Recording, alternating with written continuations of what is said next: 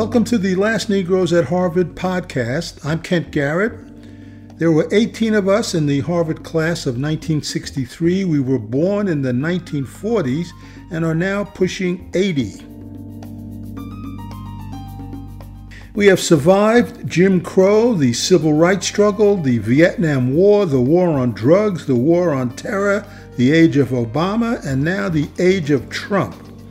We have a lot to say before we leave the planet. In this episode, we talk with one of our classmates, Lance Morrow, about the drama of money in America. He has written a new book titled God and Mammon. I'm joined by classmates Fred Easter, Jerry Secundi, John Woodford, and George Jones, plus Radcliffe graduate Marcy Benstock is with us.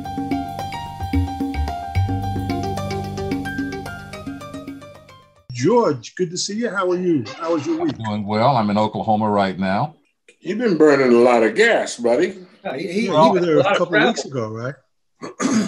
well, a couple of months ago. Yeah. Yeah, a couple of months ago. Yeah. Jerry Secundi, how are you? How was your week?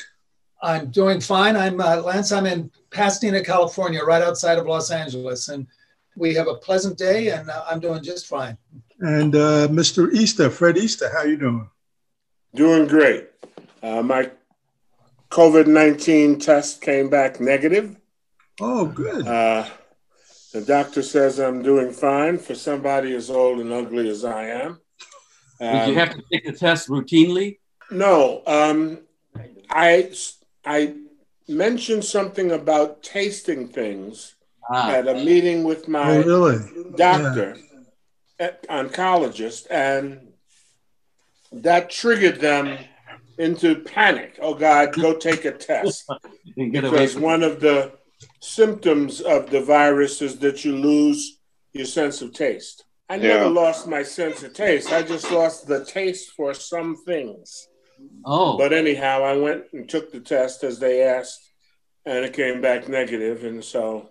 Oh, that's great. Right. And John, how about you? How are you doing? Fine. The uh, Michigan militia didn't kidnap me or the governor. so, uh, you know, they're only about 30, 30 to 40 minutes up the road, straight up the yeah. road here. Hey, well, our guest today is Lance Morrow. And Lance, uh, tell us about your life a little bit, then we'll get into your book, which we're excited about. Well, I'm, I'm, it's great to be here. Great to see you again and see John and everybody else. Um, so I'm living on the farm, which you've seen um, some years ago uh, up in Columbia County, and uh, I'm doing uh, working on trying to work on books of, of essays, basically, and uh, I do occasional pieces for the Wall Street Journal and City Journal and other uh, other publications. And uh, so I'm just, uh, for the last six months, I've just been hiding out up here on the farm, and uh, my wife and I, and haven't, we haven't been seeing anybody really, and uh, you know, we get our groceries by picking them up in the parking lot and that kind of thing.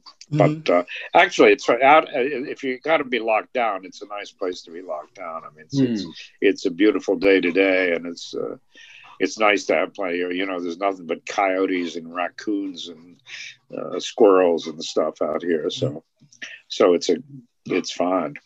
Where did you spend most of your career? You were in. Uh, I, I was at Time. Right? I was Time magazine for for many many years. I went to Time in 1965 as a writer in New York, and I stayed there for many many years. It was a really good job. I, I you know, it was uh, uh, doing essays and cover stories and stuff like that and I got out on the road periodically, and you know, got to travel uh, to the Middle East and Africa and so on. So I had a good time, and uh, I left there in uh, 2005, and I went to um, Boston University to become a professor.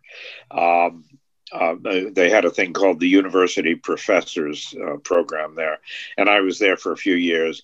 But now I'm just uh, freelance writing and uh, and doing books. Well, listen, tell us about the book and start with the title. I mean, it sounds. It's not, and when's it coming out? November 24th uh, or something? Yeah, something like that. They pushed it back a little, but it's it was around Thanksgiving.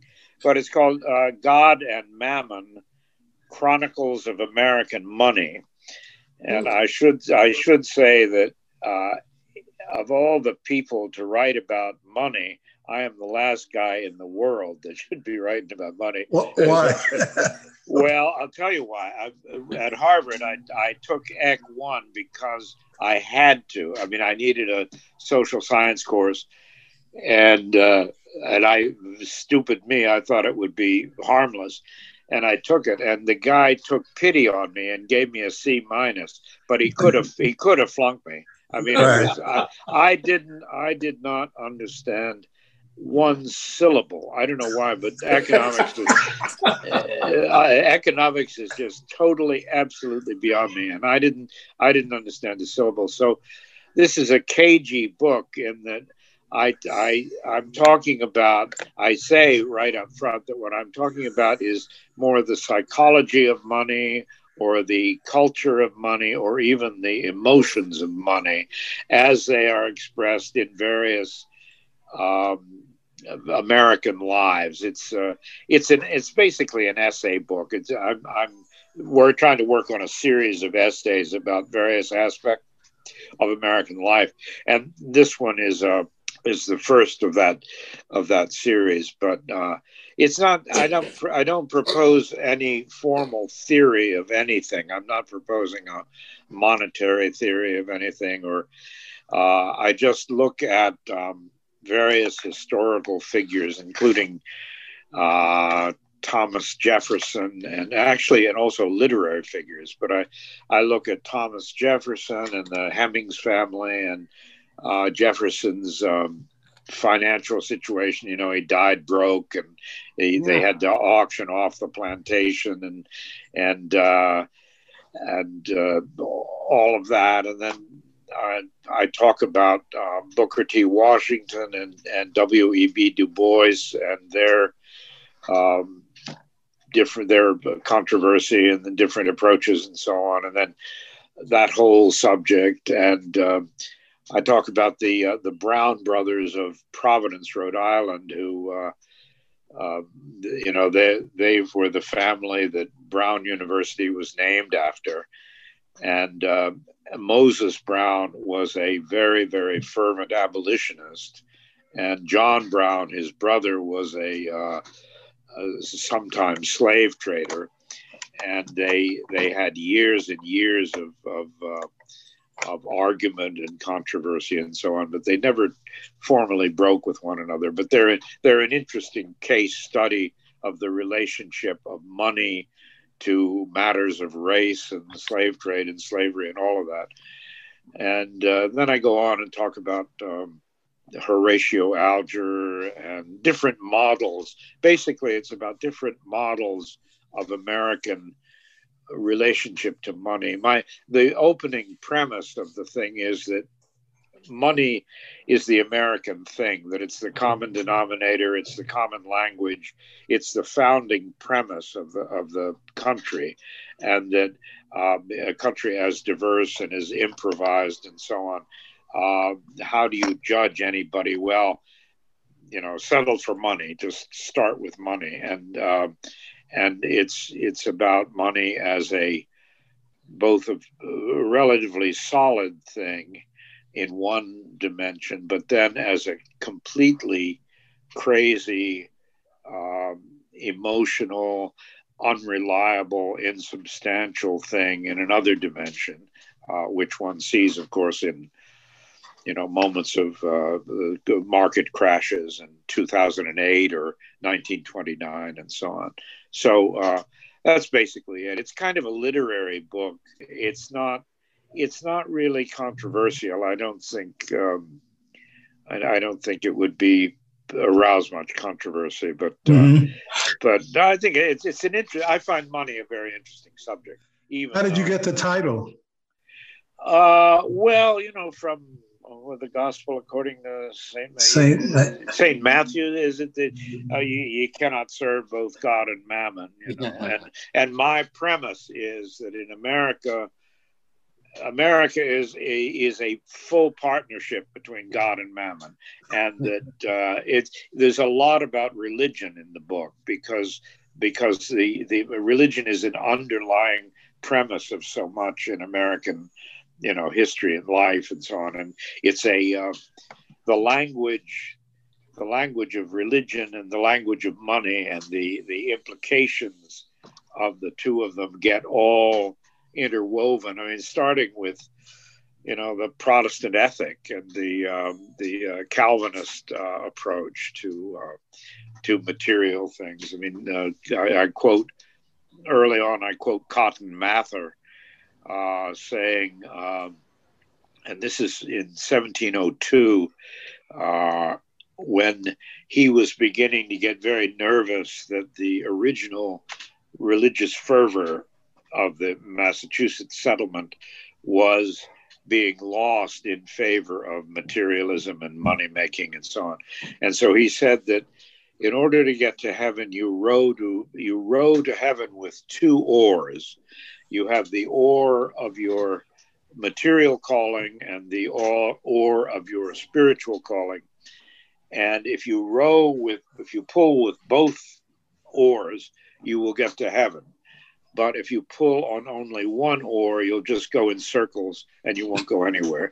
So that was his that was his idea of the relationship between money and uh, and religion, uh, the, the spiritual and material. And I try to trace in the book. I I talk about that constant effort on the part of certain kinds of American money to be virtuous and certain certain kinds of American power to like like to think of itself as virtuous and how do we how do we how can we square these pretensions to virtue these ideas of American virtue how do we square that with you know the, the materialism venality uh, uh, slavery, uh, you know, all kinds of all kinds of things along that line. Hey, Lance, how did Thomas yeah. Jefferson happen to be I'm, broken? Was he really was he really really severely broke when he died? And you bet he was. And it, well, it was interesting. He his wife, who died, who had died in, uh, I believe, 1782. His wife Martha brought with her into the marriage her father's debts. He was a very successful um, business, you know, a, a plantation owner and all that. But he, those guys, because of the nature of their business, were very often carrying very heavy debts. And this guy was carrying a lot of debt. And that debt went with his daughter into hmm. the marriage with Jefferson. So Jefferson was a very extravagant man himself. He spent a lot on he liked his French wines and and rare books and all of that. And mm-hmm. so he spent a lot of money and didn't pay particular attention because as, as, as I say, debt was a way of life with these people. They they they could run up tremendous debts and go on for years carrying them. But when he when he finally died, uh, the, he was he was busted, and he, he just he had to sell everything. They had a, a, a big big sale, and uh, they eventually sold Monticello to a uh, businessman from um, Charlottesville, and mm-hmm. uh, he he uh, eventually tried to raise silkworms there and you know destroyed a lot of Jefferson's prize agricultural, you know, botanical specimens and so on. Uh, but uh, he he was really just totally busted. Wow. And uh, Sally Hemings went and living lived in Charlottesville uh, with uh, other members of her family, and uh, and they they were okay. I mean, they were, but. Uh, but he was but it, it was an interesting a lot of the theme of the book has to do with success and failure lance this is jerry just out of curiosity how do americans in their pursuit of money compare to say the scandinavians and other countries Are we unusual in our pursuit? There's a distinct quality in the American attitude toward money, I think, which is somewhat different. I mean, not, not always, but eh, there is there's a difference as I go through these various stories. It was always clear to me that there was a sort of a bright line. There was a bright red line that would go through and um, Uh, it had a distinctive American quality about it. Was it different when we were at college, though? I mean, was it wasn't it different back in the you know 59, 60s? No. Tocqueville yeah. has a quote where he says, "The difference between a Frenchman and an American is that an American standing on the corner, watching someone drive by in a Cadillac, say, yeah. dreams of the day he will have a Cadillac to drive by." To drive in. A Frenchman in the same situation dreams of the day he can make that son of a bitch get out and walk like him. Lance, uh, you know, I wonder, going back to our graduates at least, I don't know whether some of us were just naive or idealistic, but, you know, I went off to the Peace Corps. And uh-huh. I was making $75 a month. So right. I was not exactly in the pursuit of money. And I was not alone. There were a number of our classmates that did that, that wanted to give back at that point in time. So yeah. money was not the end all and be all for a number of us right. in right. that stage of our lives. Right. The significant well, I think between now and and then is the frequency and the ease with which it's possible to create instant millionaires now. I mean, look at somebody, for example, like Patrick Mahomes, the quarterback for the yeah yeah Jeez. who signed a half yeah. a billion dollar contract when I when I went to work for the Washington Star in 1963, they were paying me uh, forty-two dollars a week, and uh, then when I went to work for Time a year later, they didn't want to spoil me. They had they had plenty of they had they had loads of money, so they were paying me a really. I think they were paying me uh, seven thousand five hundred dollars a year, and uh, you know but so it was a when i think about that i try, I try to remember how i made it by on that kind of money but uh, it, it, certainly in my mind the um, the scale was was very different in, in that time than from what it is now. I mean the the the idea of salaries and values and so on but uh, it it goes up and down. It's it's a very uh, it's a very money is such a uh, fluid and uh, strange. It has, as as I say, it has a certain solidity. If you look at it in a, uh, you try to look at it as a kind of uh, accountant, but it it also has a uh, shape shifting quality and a uh, and an insubstantiality, which is which is very interesting and and sort of disconcerting. But I mean, you, I would think it'll always be connected to the American dream as such. You bet, sure. I mean, that's it's it's that's why I put it at, at the center of this book is is it it has so much to do. It's so central, and Tocqueville was saying the same thing that it's that it's a subject that is really central to when you if you're going to talk about this country. Uh, he said you know, you talk about religion, of course, because that's religion is such a, a, a theme in the, in the running through the country. But but money is the the most it's the lingua franca. It's you can mm-hmm. you can talk about money and you can get at almost any subject if you come in uh, thinking of money and then then think of it so not not all, but it's it's an important American subject, is what I'm saying. So Lance, how did how did money figure into the conflict between Du Bois and BTW? Well, uh, Booker Washington was saying uh, basically, I mean, what an interesting, complicated character he was. But he was basically saying, in, in my reading of them of him, he was saying get the money. The money is the American thing. Get the money. Build a an, a, uh, a fortification of money. Build a middle class. You know the the the whole thing about the Atlanta Compromise was to keep off, to to keep away the, uh, you know, the the uh, the really awful totalitarian aspects of the South until while building a, a fortification of money over and it would take a while, but build a middle class. And uh, so that was, I think he was really addressing a fundamental. Uh, he was, in effect, saying, look, the, the American thing is money, and the way to succeed and survive is money. It's it's do it first by trades, by learning the basics of, of various trades and building an economy, building a middle class economy, and so on, and go from there. And of course, W.B. Du Bois uh, said what he did, which is a different approach. And and uh, uh, I.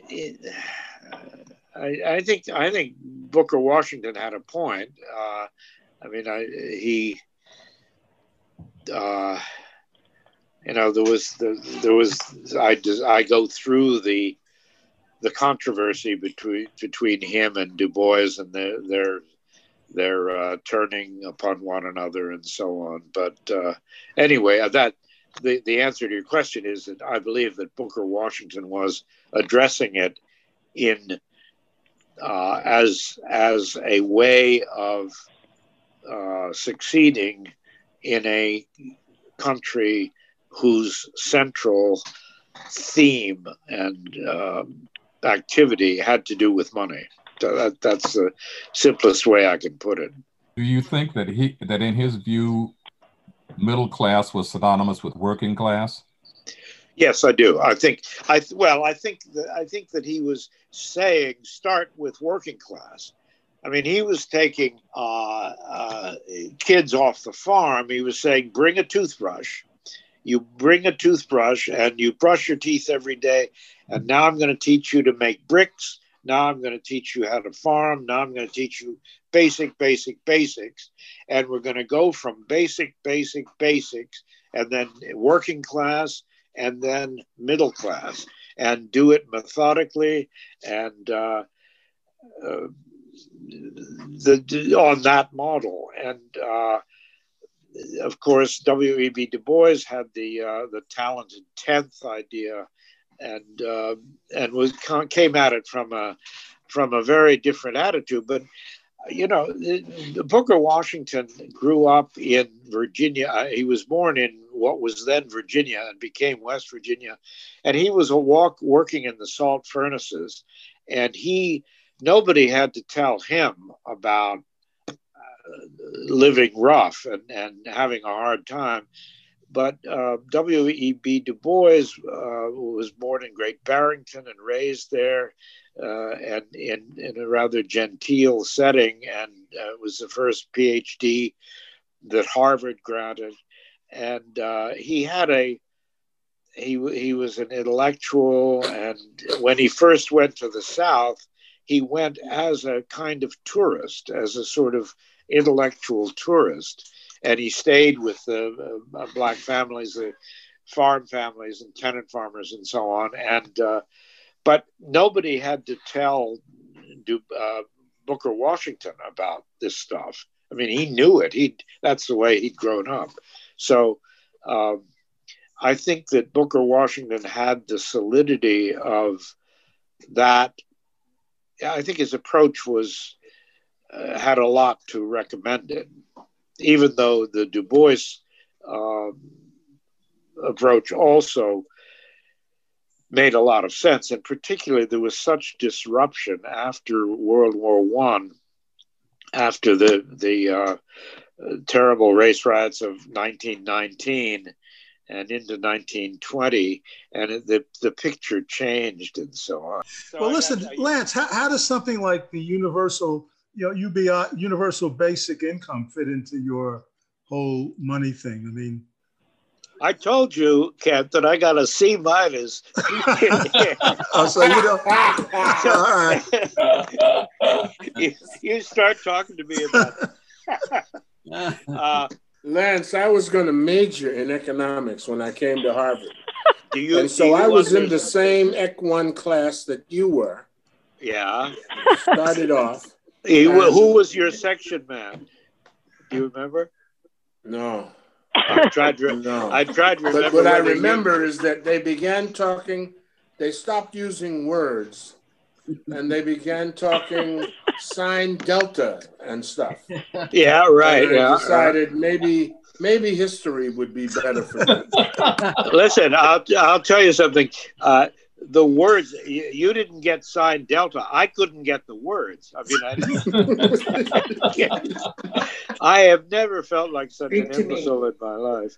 But, and on the fi- on the final exam, I had a, a uh, section man named Wilkinson, I think his name. He was a, he was an English, a very dapper little Englishman, and uh, he couldn't.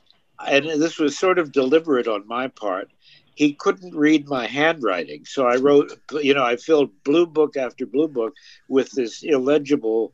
And he was such a nice guy that he invited me back and he said, Look, you're going to have to read this to me because I can't, I can't make it out.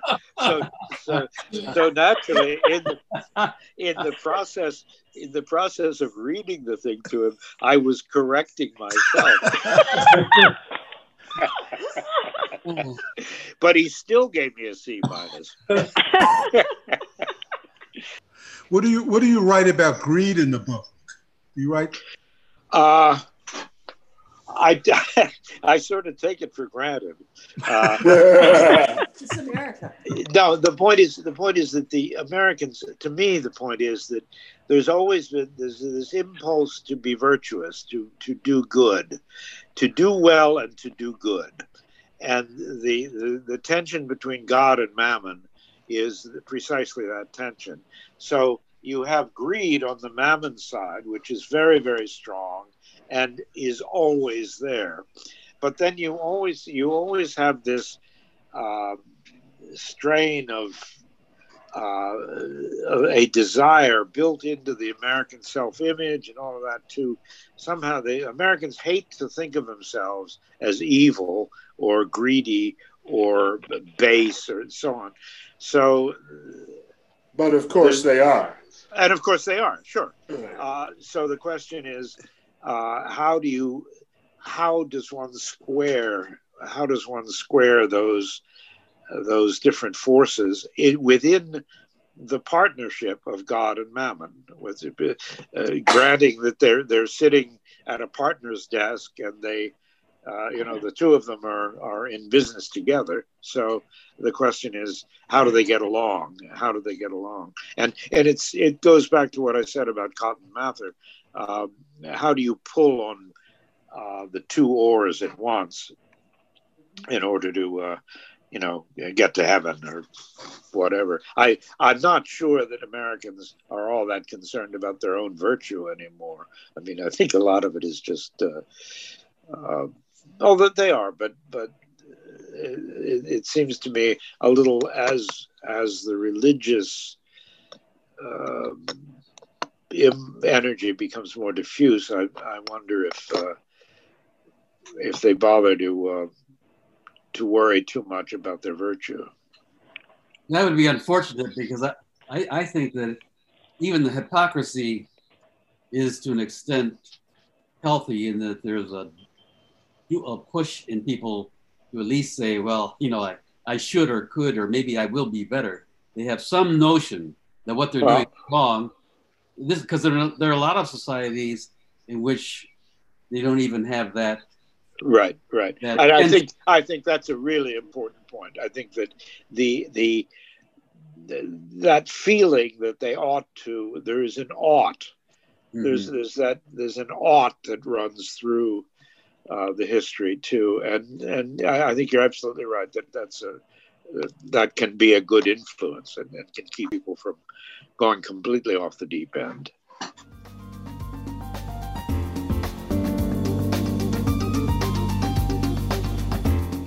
The book is titled God and Mammon. The author is our classmate Lance Morrow. It comes out next month. And that's it for this episode number 12 of the Last Negroes at Harvard podcast. I'm Kent Garrett, and you can read all about us in the book The Last Negroes at Harvard.